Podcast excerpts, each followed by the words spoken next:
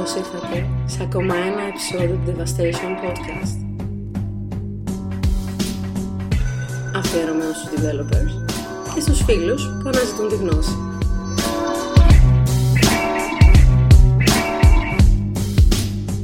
Ε, καλησπέρα σε όλους.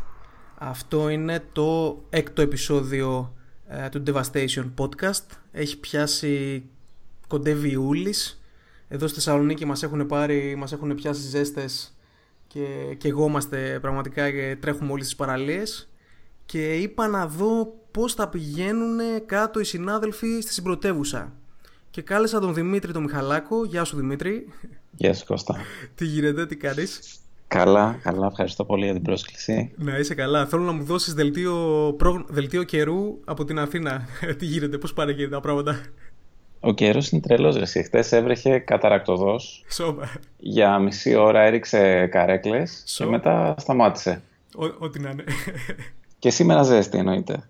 Κανονικά. Ε, και εμείς εδώ και εγώ είμαστε πραγματικά, πραγματικά και εγώ είμαστε. Τι κάνεις, πώς είσαι; Καλά είμαι. Ε, αναμένω να πάω διακοπές. Άντε με το καλό. Ε, σε δύο μέρες δηλαδή. Ναι, με το καλό, όντως. με το καλό. Ε, λοιπόν, Δημήτρη, Θέλω να μου πεις ε, με τι ασχολείσαι αυτόν τον καιρό, πού σε, πετυχε, πώς, ε, πώς σε πετυχαίνω και πώς ξεκίνησες ε, τη σταδιοδρομία σου και έφτασες ε, εδώ; Ε, ωραία. Είμαι Technology Manager στη Vision Mobile. Η Vision Mobile είναι μια εταιρεία ερευνών με έδρα την Αγγλία, είναι αγγλική εταιρεία, παρόλο που ο founder και το μεγαλύτερο μέρος της ομάδας είναι Έλληνες. Ε, έχουμε υπαλλήλους όλο τον κόσμο, Αγγλία, Ισραήλ, ε, Αμερική, ε, Αυστραλία. Ε, είμαστε μικρή ομάδα, περίπου 20 άτομα και κάνουμε αυτό που λέμε developer research. Τι σημαίνει αυτό τώρα; Πηγαίνουμε, τρέχουμε κάποια surveys δύο φορές το χρόνο και ρωτάμε τους developers πράγματα όπως για ποια γλώσσα χρησιμοποιείτε, για ποια πλατφόρμα γράφετε, iOS, Android, Web, ε, ποια εργαλεία χρησιμοποιείτε, βαθμολογήστε το εργαλείο και τα αποτελέσματα που παίρνουμε από το survey τα αναλύουμε και τα βγάζουμε με τη μορφή report, free προς τους developers και paid για τους πελατες Οι πελάτες τώρα ποιοι είναι; Οι πελάτες είναι όλες οι μεγάλες εταιρείες ε, IT, δηλαδή η Microsoft, η Intel, ε, Twitter, Mozilla, Facebook, όλες οι μεγάλες εταιρείες που μπορείς να σκεφτείς, ε, σχεδόν όλες τέλος πάντων, έχουν περάσει από, το, από την Vision Mobile. Το οποίο είναι και φοβερό, δηλαδή την πρώτη φορά που πήγα στην εταιρεία, ε, θυμάμαι που καθόμουν στο γραφείο μου και ο διπλανός μου μιλούσε με την Google. Και είμαι σε φάση, καλά, μιλάς με την Google, ξέρω εγώ. Δηλαδή, τι ακριβώς παίζει; Ε, ε, πώς, ναι. είναι, πώς είναι η εμπειρία να μιλάς με τέτοιες ε, θέσεις και τέτοιους, τέτοια positions? Κοίταξε, δεν νομίζω ότι έχει καμία διαφορά. Δηλαδή στην αρχή ήταν μεγάλο πράγμα, αλλά με τον καιρό... Ναι, έτσι σίγουρα. το συνηθίζεις. Το συνηθίζεις, κοιτάξτε, και αυτοί κάτι θέλουν από σένα, πελάτες είναι. Έτσι, ναι ε, δεν μιλάς και με τον ε, πιο ψηλά αισθάμενο της Google, έτσι, μιλάς με κάποιον υπάλληλο. Έτσι. Ε, εντάξει, ναι. Ε, έχεις βρει διαφορές στην κουλτούρα τους, ε, στην εργασιακή τους κουλτούρα με βάση τη, τη δική σας, ας πούμε; Έτσι, και γεωγραφικά περισσότερο, αλλά και σαν κουλτούρα οργανισμού εταιρείας. Εντάξει, κατά βάση μπορώ να σου πω ότι εμείς σαν Έλληνες ε, δουλεύουμε πολύ περισσότερο από ό,τι όλοι οι υπόλοιποι. Mm-hmm. Δηλαδή αυτή είναι η εικόνα που έχω εγώ μέχρι τόσο καιρό που, που δουλευω Ε, στην Αμερική είναι λίγο τα πράγματα με όσους έχω δουλέψει είναι λίγο γραφειοκράτες. Ναι. Ε, και αργοί ας πούμε στον τρόπο που, που ανταποκρίνονται. Αλλά... Έτσι, αφού, okay. αφού μας πουλάνε εξάωρο ε, τάχα μου για να, για να είμαστε πιο παραγωγικοί. Τι, τι περιμένεις; Ναι. αυτή, είναι η, αυτή είναι η κουλτούρα τους. Εντάξει, αστείευομαι φυσικά. Ε, πες μου κάτι. Είπες, είπες για δύο με τρία reports, ε, surveys τον χρόνο; Δύο surveys τον χρόνο, κάθε εξάμενο. Κάθε εξάμενο. Για ποιο λόγο είναι στάνταρτ η συχνότητα αυτή, για ποιο λόγο γίνεται τόσο αραιά. Ναι, ε, δεν είναι αραιά. Είναι, ξέρεις, χρειάζεται περίπου ένα τρίμηνο για να μπορείς να αναλύσεις τα δεδομένα που παίρνεις. Α, ωραία. Ε, μιλάμε για surveys τα οποία είναι αρκετά μεγάλα, παίρνουν 10 λεπτά για να τα συμπληρώσει κάποιος. Mm-hmm. Εν τω μεταξύ ξέχασα να σου πω ότι μέχρι πρώτη είχαμε το μεγαλύτερο survey στο, στο χώρο. Δηλαδή δεν υπήρχε άλλος vendor που να είχε, άλλο research firm που να είχε μεγαλύτερη συμμετοχή σε surveys. Εμείς χτυπήσαμε 15.000 developers και παραπάνω. Α, κατάλαβα. Οι μόνοι που μας ξεπεράσανε, γι' αυτό και είπαμε μέχρι πρώτη, είναι το Stack Overflow, το οποίο ωστόσο δεν είναι ανταγωνιστής. Απλά επειδή είναι το Stack Overflow, κατάφερε να, προσ... να προσελκύσει περισσότερους developers. Κατάλαβα, κατάλαβα. Ε, οπότε μας πήρε αρκετό καιρό να το αναλύσουμε και ακόμα και αυτοί οι έξι μήνες είναι, μας, φαίνονται, μας φαίνεται στενό το περιθώριο μας. Μμμ. Κατάλαβα. Ε, και χρειάζεται να το κάνεις όμως, χρειάζεται να το κάνεις επαναλαμβανόμενα για να μπορείς να κάνεις track τα trends, το τι έχει αλλάξει από την προηγούμενη φορά Μμ. Ε, που έκανε δεν, survey. ε, δεν αλλάζουν και πιο συχνά τα trends; Ε, σε κάποια πράγματα ναι, σε κάποια άλλα όχι. Όχι. Ναι. Ωραία. Ε, εντάξει, υπάρχουν αλλαγές που θα τις δεις άμεσα. Δηλαδή, ας πούμε, το, το Parse ανακοίνωσε ότι κλείνει και ε, γυρνάει σε open source τον κώδικα. Ε, αμέσως θα δεις αλλαγή πολλούς να φεύγουν από το Parse. Μμμ. Δεν θα καθυστερήσει. Ξέρω εγώ, μια από τις γλώσσες η οποία είναι, ανέβηκε πάρα πολύ γρήγορα είναι η Swift Μμμ. ε, για το iOS. Όχι μόνο για το iOS βέβαια για να μην ειλικρινής, αλλά εν πάση περιπτώσει η Swift της Apple είναι μια γλώσσα που είχε Τέλεια. τεράστια άνοδο, πολύ γρήγορα. Τέλεια. Πολύ ωραία, πολύ ενδιαφέρον. Ε, Τώρα, να σου πω εγώ τι κάνω στα γρήγορα. Εγώ είμαι developer, δεν ασχολούμαι τόσο με το research μέσα στη Vision Mobile. Α, κατάλαβα. Εσείς ε, μ, παράγετε τα εργαλεία που χρησιμοποιούνται για να γίνουν αυτά τα surveys και να αναλυθούν τα, ε, τα δεδομένα. Ακριβώς, ακριβώς. Πάρα πολύ ενδιαφέρον θέμα, ε, όμως ε, θα, συ- ε, σήμερα θα συζητήσουμε για κάτι άλλο και θα σας ξανακαλέσω για ένα άλλο επεισόδιο να συζητήσουμε και γι' αυτό. Οκ. Ε, πες μου, γνωρίζω καταρχάς ότι είσαι ε, organizer ε, μεταξύ άλλων του, του GreeceJS το οποίο είναι Ναι. και τα μεγαλύτερα JavaScript έτσι, meetups και communities ε, στην Ελλάδα και αν δεν κάνω λάθος σε κάθε meetup σας μαζεύετε 70 και 80 και 100 άτομα κόσμο, έτσι. Ναι, ναι, ναι. Ε, πώς πάει αυτό και ποι- ποια είναι η σχέση σου έτσι με την κοινότητα γενικότερα; Ε, ωραία. Ε, το Greece.js καταρχήν έχει ξεκινήσει εδώ και πέντε χρόνια. Είναι ένα από τα πιο παλιά meetups ε, που έχουμε. Το ξεκίνησε, ε, το ξεκίνησε ο, ο Παναγιώτης Παπαδόπουλος ε, μαζί με τον συνεργάτη του, τον... Ε, αχ, τώρα μου διαφεύγει το όνομα. Εν πάση περιπτώσει, ex-Baxens είναι τα παιδιά, Μμμ. η οποία Baxens έχει εξαγοραστεί και έχει μεταφερθεί στην Αμερική, Και όλη η Nin- ομάδα. Και Nins Plank. Nins Plank, ακριβώς, ακριβώς.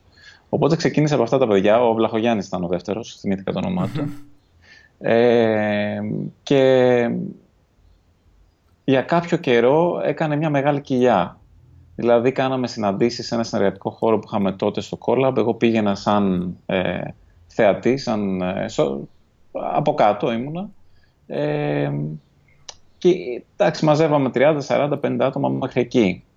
Κάποια στιγμή πέρσι το Δεκέμβρη, όχι αυτό που πέρασε, το, τον προηγούμενο, ε, αποφασίσαμε, μαζευτήκαμε ε, μια ομάδα διάφορων developers από την Αθήνα και αποφασίσαμε να το κάνουμε reboot. Μμμ. Η ομάδα η παλιά ε, μας εμπιστεύτηκε, μας βοήθησε, δηλαδή αυτή τη στιγμή είμαστε καμιά δεκαριά άτομα που τρέχουμε τον Grid.js, άλλοι πιο πολύ, άλλοι λιγότερο.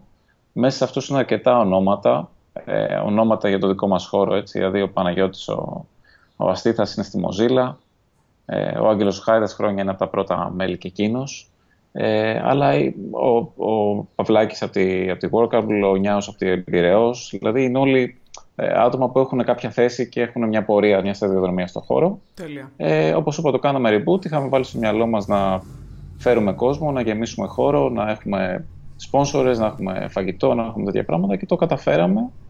Ε, κάναμε, στο προηγούμενο meetup νομίζω είχαμε, όχι αυτό που πέρασε, το προηγούμενο, είχαμε ίσως και 150 άτομα γεμάτο το Innovathens, ασφυκτικά γεμάτο, με όρθιους, όλες τις καρέκλες τοποθετημένες. Ήταν μεγάλη επιτυχία για μας, μεγάλο πράγμα. Πολύ καλά. Κάθε πότε συναντιέστε; Κάθε δίμηνο Κάθε κάνουμε δίμηνο. πέντε συναντήσεις το χρόνο και για φέτος σταματήσαμε αυτό, τελειώσαμε δηλαδή για φέτος, θα το Και ξαναδούμε από Οκτώβρη. Οκτώβρη πάλι. Ναι. Και συμμετέχεις επίσης, έχεις έτσι φύγει και, από, έτσι και λίγο από Αθήνα και συμμετέχεις και σε- εδώ σε εμάς στα τοπικά happenings Ναι, στο, στο συνέδριο που ετοιμάζει ο Πάτροκλος ο Παπαπέτρου το Σεπτέμβριο το Voxed, το Vox Θεσσαλονίκη. Μμμ. Το Box Days ακριβώς. Πώς, πώς πάει αυτό; Ε, Βλέπω έχουν Αυτό- γίνει μεγάλες προετοιμασίες πραγματικά και έχουν ανακοινωθεί και περισσότεροι, περισσότεροι speakers.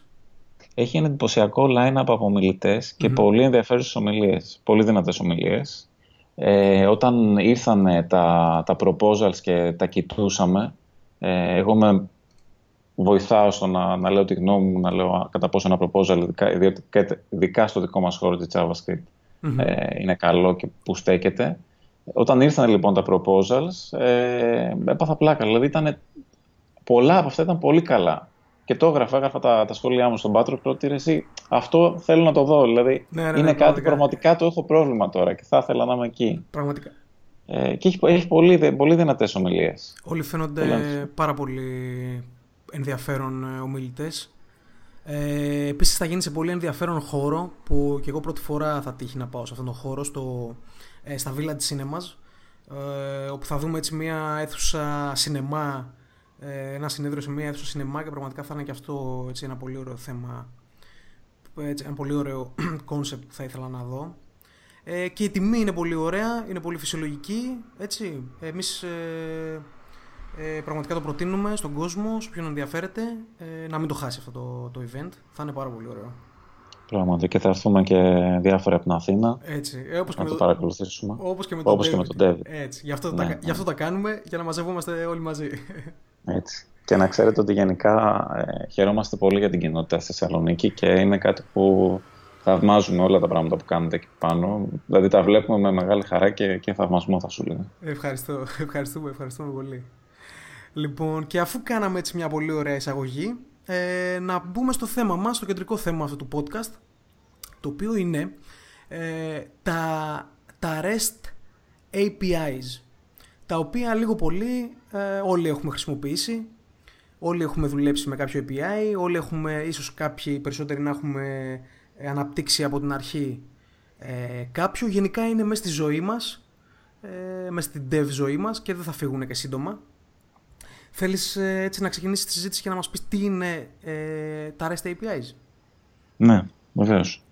Ε, να το πάρουμε, να, να πούμε μια ιστορία, να το πάρουμε λίγο από την αρχή το πράγμα, από την πολύ αρχή. Δηλαδή, γύρω στα τέλη του 70 καταφέραμε να συνδέσουμε υπολογιστές μεταξύ τους. Mm-hmm. Έτσι, TCP, IP, Ιντερνετ και το καθεξής.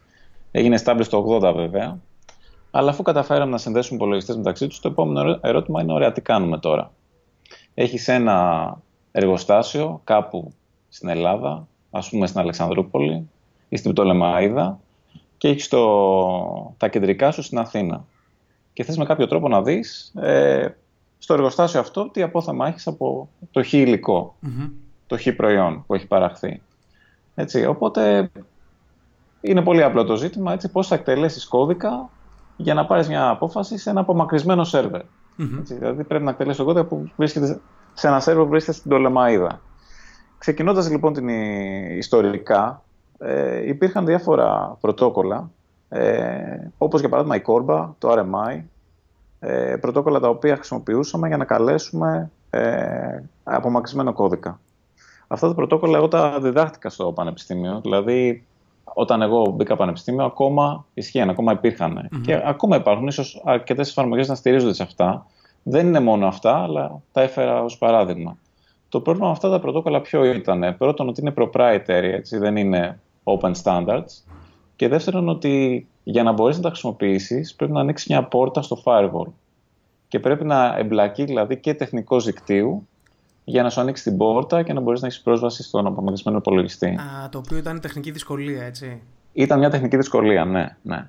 Οπότε μαζεύτηκαν κάποια αστέρια εκεί πέρα, IBM, Microsoft κλπ. Και, και είπαν ότι ρε παιδιά, αφού έχουμε το HTTP ανοιχτό και το ξέρουμε όλοι και το δουλεύουμε η πόρτα 80, τι θα λέγατε να στήσουμε ένα πρωτόκολλο που θα παίζει πάνω από την πόρτα 80. Και φέρανε ένα πρωτόκολλο που το ονομάζουμε SOAP, ε, το οποίο βασίζεται σε XML ε, και HTTP. Το HTTP λοιπόν είναι ένα πρωτόκολλο ε, το οποίο χρησιμοποιείται για να ανταλλάσσεις, ε, ε όχι για να ανταλλάσσεις, είναι, είναι η βάση του web, έτσι, έχει κάποιες μεθόδους, get, post, put κλπ.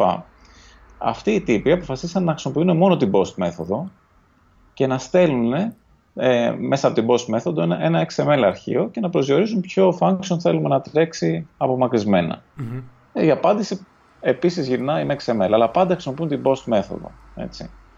Ε, κάποια στιγμή το 2000, ένας τύπος, ο Roy Fielding, ο οποίος είναι principal author του HTTP, ε, το όνομά τους βγαίνει πρώτο, αν ψάξετε το, το spec του HTTP 1.1.1.1, ε, είναι, είναι ο πρώτος που αναφέρεται. Πιο κάτω είναι ο, ε, ο, ο, Tim Berners-Lee και πιο κάτω ακόμα άλλοι.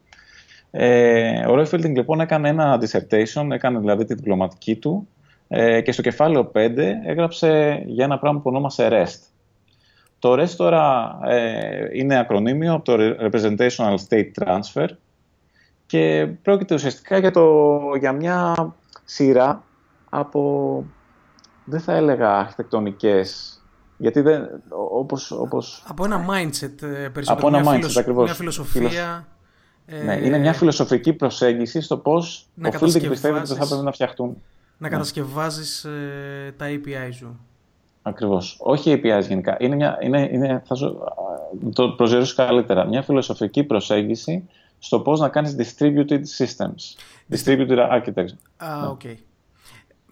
Ωραία, ναι. Πολύ ωραίο. Εκεί Πολύ λοιπόν ωραίο. αυτός ο Fielding ε, είπε διάφορα πράγματα, αλλά αυτό που έμεινε τελικά στην, ε, ε, στην κοινότητα είναι ότι ρε παιδιά, ωραία, αφού έχουμε το HTTP, το οποίο HTTP έχει κάποιες μεθόδους, γιατί πάτε και χρησιμοποιείτε την post μέθοδο, τη γεμίζετε με ένα τεράστιο XML, το οποίο μόνο για να το φτιάξει σου παίρνει χρόνο, ε, είναι τρελά verbose και, και δύσκολο να το παρσάρεις.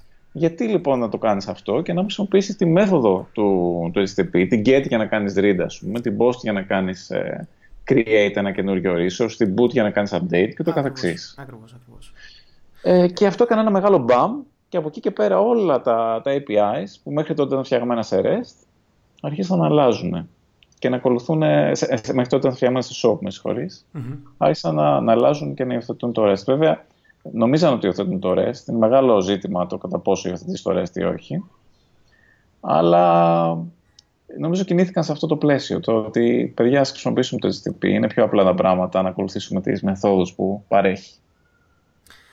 Ε, ε, έτσι μπορούμε να αναφέρουμε και, τις, και τους γενικούς ε, και μερικούς από τους γενικούς κανόνες της, ε, οτα- στην κατασκευή ενός ε, ε, συστήματος που χρησιμοποιούμε, ε, που κάνουμε utilize REST APIs τα οποία είναι αρχικά να χρησιμοποιούμε όλα τα ρήματα του πρωτοκόλλου HTTP ε, να, να φτιάχνουμε όσο πιο distinct ε, URLs και resources, ε, resource names ε, γίνεται.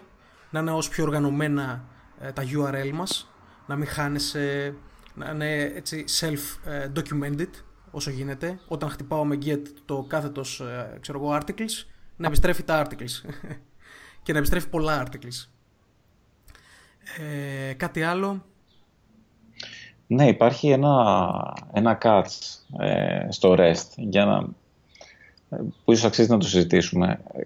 Πριν, ε, εγώ ήρθα πρώτη φορά στον David φετος Μμμ. Την, προηγούμενη, την προηγούμενη χρονιά κάποιος μου είπε ότι είχε μιλήσει ένα παιδί για REST και είχε βγει και είχε πει ότι στην πραγματικότητα κανένα API δεν είναι RESTful. Μμμ, μμμ. Ε, δεν ξέρω ποιος ήταν αυτός, αλλά πραγματικά θα το έσφυγα το χέρι, γιατί έχει πολύ δίκιο, παρόλο που είναι provocative, έτσι, το, το, είμαι σίγουρος ότι το έκανε επίτηδες για να, για να την πει σε μερικούς και να, να έχει πλάκα, ας πούμε, η ομιλία του. Γενικά ξεσήκωσε, Παρ' όλα αυτά- ξεσήκωσε αντιδράσεις.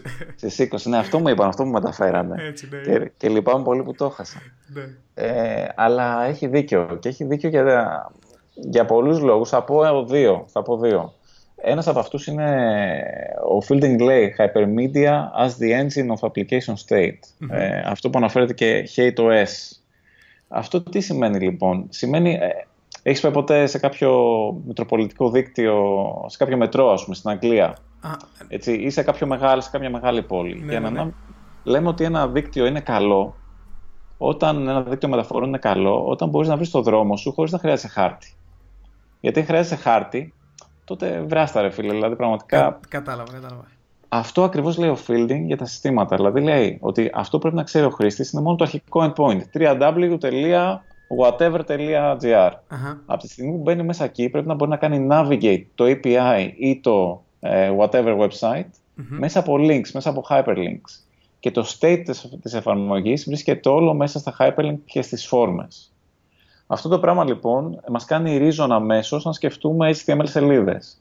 Δηλαδή όταν, όταν πας σε ένα site, χτυπάς την πρώτη σελίδα, την παίρνεις, σου έχει ένα μενού Έτσι, πατάς από το μενού, πας σε άλλη σελίδα, mm-hmm. πατάς κάποιο άλλο μενού, πας σε μια φόρμα, η οποία φόρμα σου επιτρέπει ίσως να στείλεις κάποιο μήνυμα ή να δημιουργήσεις ένα καινούριο ρίσο, αν πούμε πρόκειται για ένα φόρουμ ή, ένα, ή το Twitter ή ξέρω κάποιο είδους social media. Οπότε με αυτόν τον τρόπο δουλεύουν τα, δουλεύει ας πούμε ένα REST ε, σύστημα. Αυτό λοιπόν το hypermedia ε, as the engine of, of, application state δεν το κάνουν conform τα περισσότερα APIs που φτιάχνουμε σήμερα. Για να μπορούμε να τα κάνουμε navigate χρειαζόμαστε documentation. Mm-hmm. Έτσι, αυτό είναι ένα, ίσως το πιο βασικό, επιχείρημα, πιο βασικός λόγος. Ναι, πιο βασικό για τον επιχείρημα οποίο... του τέτοιου σίγουρα. Ε, ποια ναι. θα, ποιο θα ήταν το καλύτερο παράδειγμα όμως ενός self-descriptive ε, API τέτοιου τύπου; Κοίταξε, έχουν φτιαχτεί πολύ. Ε, ε, δηλαδή, εγώ, εγώ βρίσκω και τεχνικές δυσκολίες στο να γίνει κάτι τέτοιο. Υπάρχουν, υπάρχουν, υπάρχουν μεγάλες τεχνικές δυσκολίε. Είμαστε αρκετά μακριά δηλαδή μέχρι εκείνο το, ναι. το σημείο. Δεν νομίζω ότι θα γίνει ποτέ. Δηλαδή, εάν ρωτάς τη γνώμη μου, ωραία είναι όλα αυτά να τα συζητάμε φιλοσοφικά. Ε, έτσι, βέβαια. Αλλά η πραγματικότητα πολλές φορές διαφέρει και ίσως πολλές φορές δεν σε ενδιαφέρει κιόλας να κάνεις ένα API το οποίο να, είναι, ε, να μπορείς να κάνεις navigate ας πούμε, χωρίς documentation. Έτσι. Γιατί πολύ απλά εσύ το API θα το φτιάξει για να το χρησιμοποιήσει κάποιος από την εταιρεία σου τις περισσότερες φορές. Mm-hmm. Ε, αυτός παίρνει και το documentation και το διαβάζει. Ή και να μην είναι από την εταιρεία σου και να είναι εξωτερικός, πάλι του δίνεις.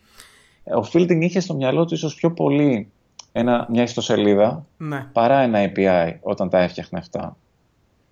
Και αυτή είναι και η λογική του Open Standard έτσι, και του έτσι, ενό, ενός ανοιχτού uh, specification. Μπορείς ο, μπορεί ο καθένας να, ε, να το υλοποιήσει όπως πιστεύει αυτός ε, καλύτερα. Ισχύει, ισχύει. Ε, οπότε Βέβαια, όπως... ο ίδιος ο Fielding έχει κάνει ένα, ένα blog post που, που κράζει. Λέει, ρε παιδιά, ας πούμε, ε, κάνω navigate το διαδίκτυο και βλέπω από εδώ RESTful API, από εκεί RESTful API, πάω και δεν είναι τίποτα, δεν καμία σχέση με REST. Αυτό λέει RPC, Remote Procedure Call. Αχα, ναι. ε, απλά είναι πάνω από HTTP. Ναι. Ε, ο ίδιος κράζει, αλλά OK, okay, δηλαδή στο τέλος Απλά παίρνεις αυτά που χρειάζεται να πάρεις για την εταιρεία σου, να μπορείς να κάνεις τη δουλειά σου και προχωράς.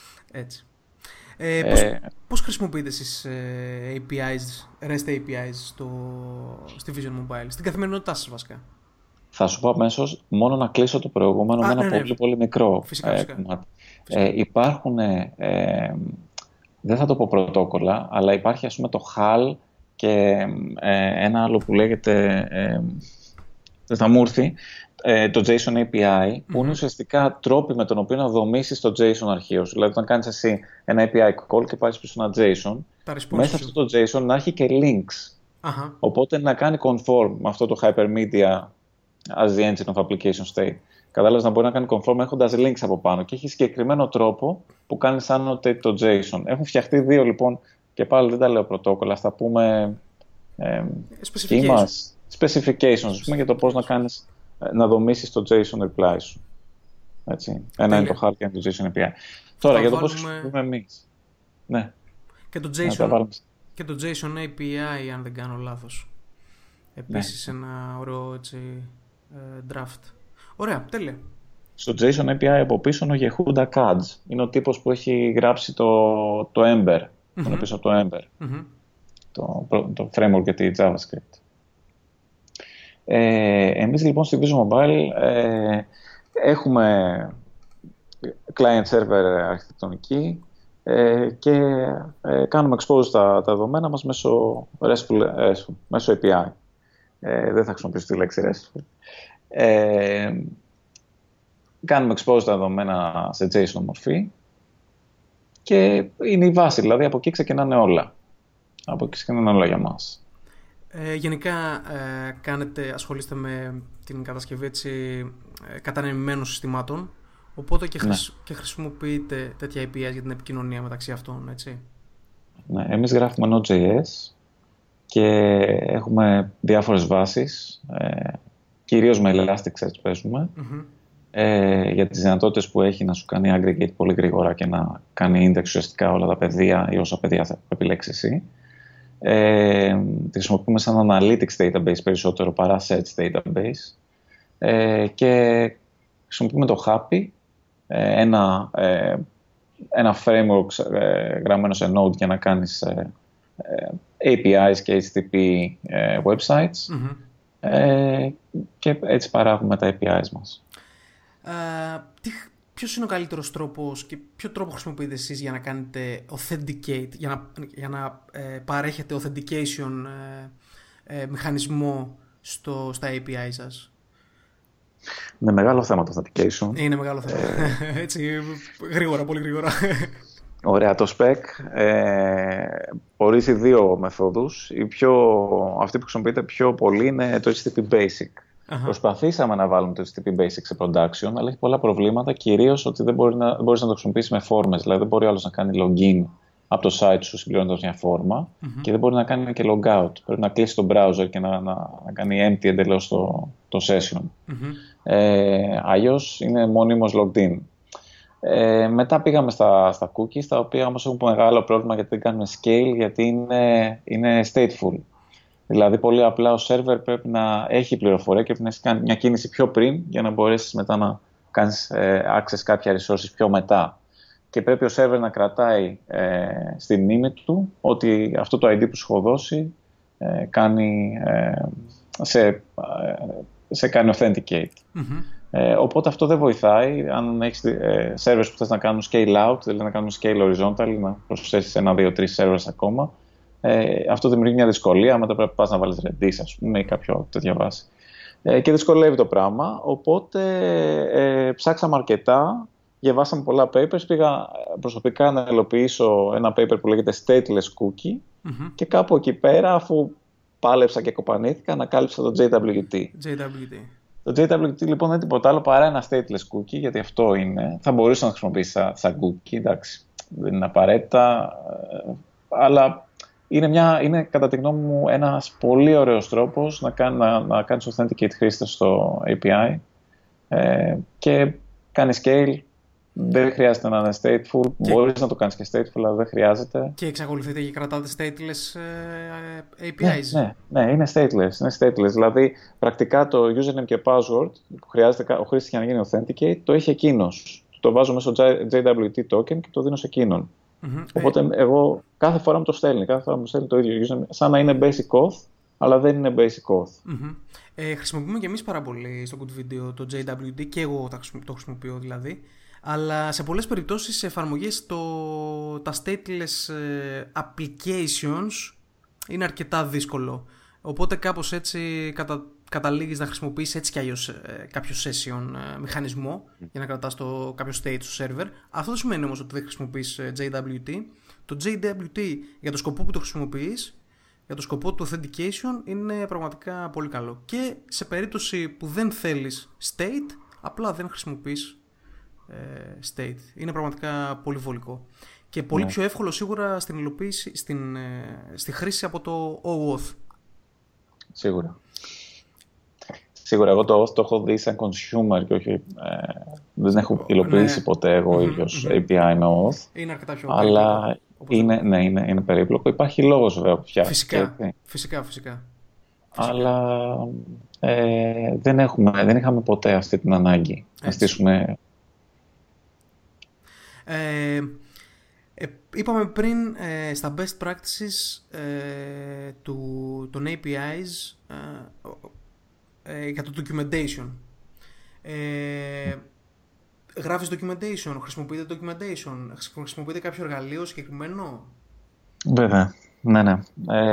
γράφουμε documentation γιατί έχουμε κάνει αυτό το trade-off, έχουμε πει ότι εντάξει δεν μπορούμε να βάλουμε τα links μέσα στο API, θα γίνει χαμός, θα πάρει χρόνο. Ε, οπότε χρησιμοποιούμε το Swagger. Ε, το Swagger, αν ε, δεν απατώμε, είναι open, ένα open spec ε, για το πώς μπορείς να κάνεις, ε, να κάνεις document ένα API. Είναι αρκετά απλό. Μπορείς να το γράψεις είτε σε, είτε σε JSON είτε σε YAML. και εντάξει, εμείς, ενώ έχω κάνει δουλειά για να γράψω ένα Swagger spec με το χέρι, η λογική είναι να μην το γράψει με το χέρι, αλλά να χρησιμοποιήσει κάποιο πρόγραμμα το οποίο το παράγει αυτόματα. Κάποιο έτοιμο φυσικά. Ε, κάποιο έτοιμο, ναι. Εμείς στην προκειμένη το Happy έχει ένα plugin το οποίο σου παράγει το, το Swagger ε, spec και μετά με κάποιο client το κάνεις consume και σου, σου γεννάει, σου δημιουργεί όλο το documentation. Οπότε και ένα από πολύ όμορφο... Και από το definition των routes ας πούμε, κατευθείαν παράγεται και το documentation. Ακριβώς. Με κάποια extra annotations που βάζεις για να μπορέσεις να συμπληρώσεις την πληροφορία που λείπει από το happy Έτσι. και τη χρειάζεται το swagger. Αλλά ναι. Πολύ χρήσιμο. Εμείς χρησιμοποιούμε το RAML, το specification, το οποίο είναι κάτι παρόμοιο.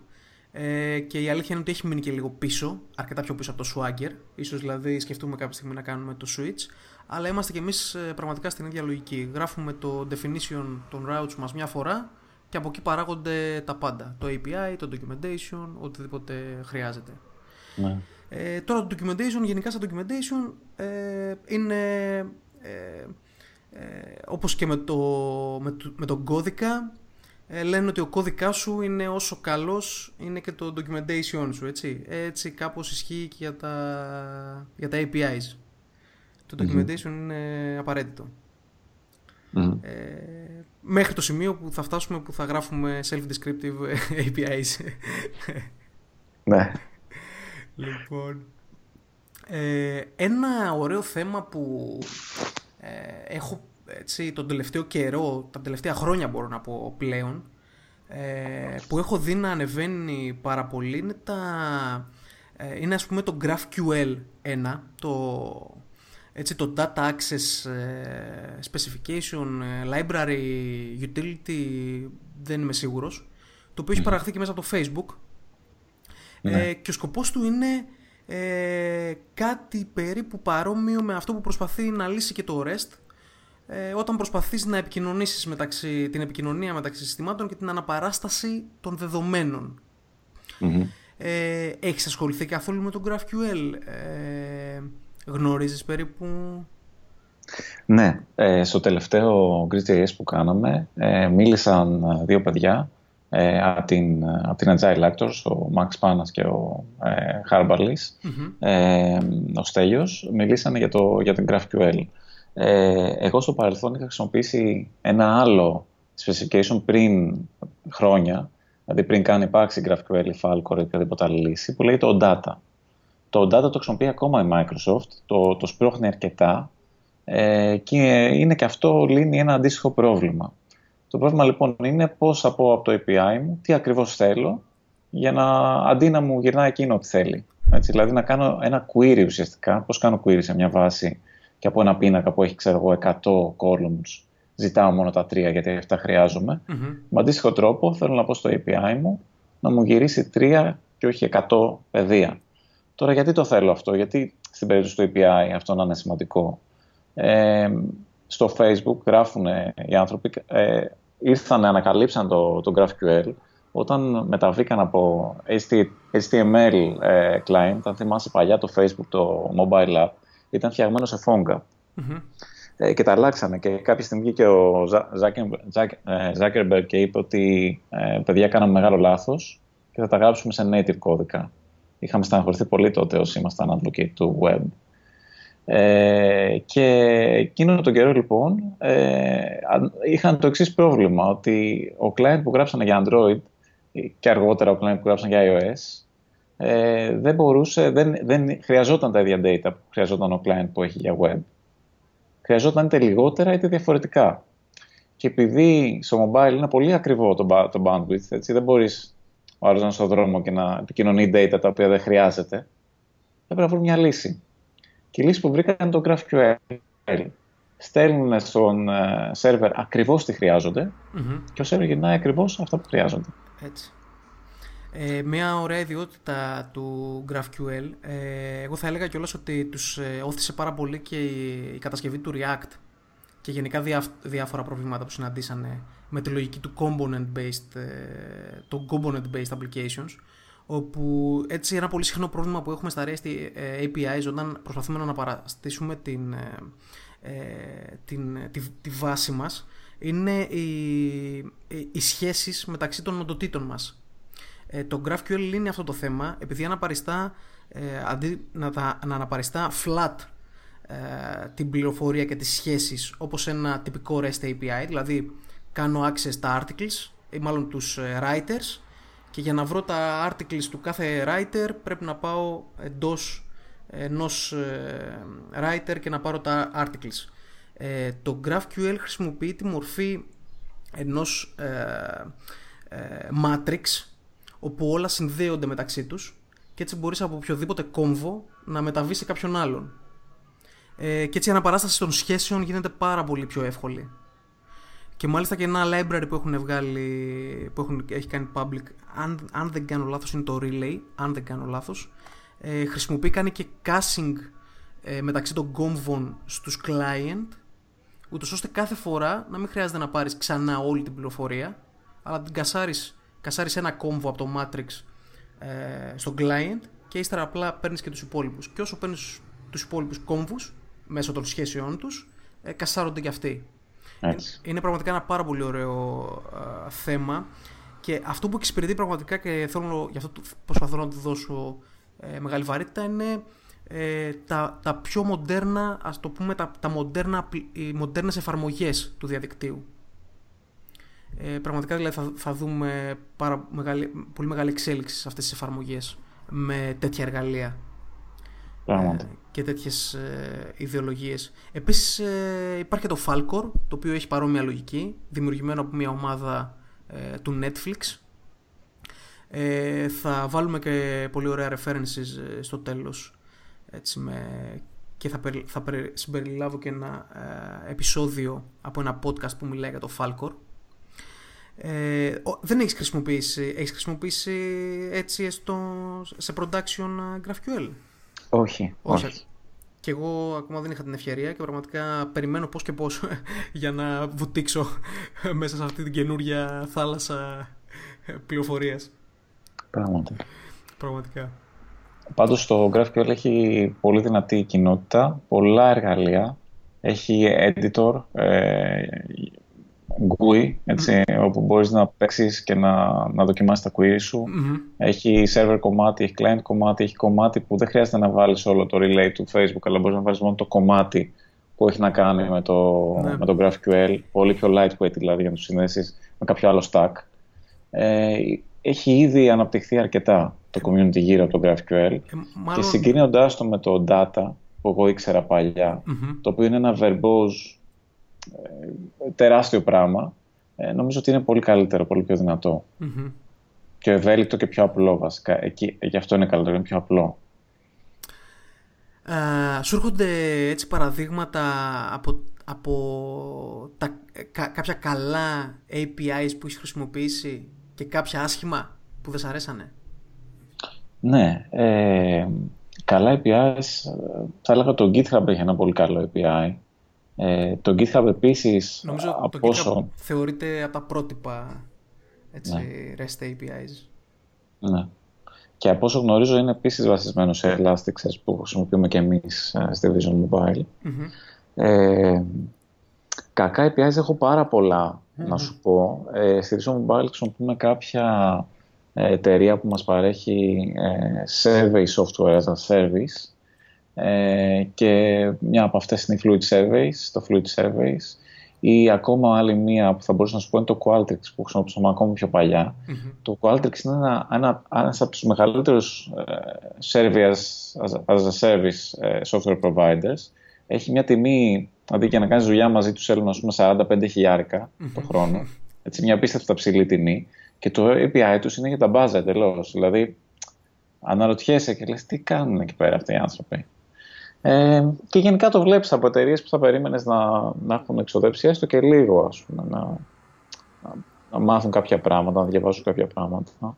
Ναι. Να κάνουν πιο απλό το API τους τελικά. Δηλαδή, δεν σου λέω να κάνουν conform όλα τα στοιχεία του REST, αλλά ας πάρουν τα στοιχεία που χρειάζονται για να απλοποιήσουν. Γιατί στο τέλος όλη η πληροφορική νομίζω βαδίζει προς τα εκεί, να κάνουν τα πράγματα πιο απλά. Πιο γρήγορα, πιο απλά, πιο maintainable, πιο του καθεξής. Ε, αυτό τους λείπει.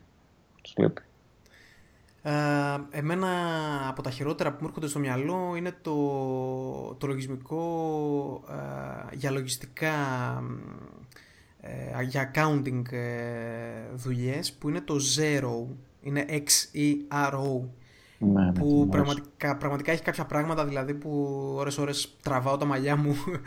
Αλλά θα ήθελα να, να πω για αυτό που είπες ότι περιμένεις από εταιρείες να ξοδέψουν ε, ας πούμε χρήματα. Ε, δεν πιστεύω ότι είναι τα χρήματα το πρόβλημα. Ε, Εδώ πιστεύω, εδώ πιστεύω ότι θα μπορούσε μια εταιρεία η οποία παράγει ένα σύστημα χρόνια τώρα να αντιμετωπίζει δυσκολίες στην εξυγχρόνισή του.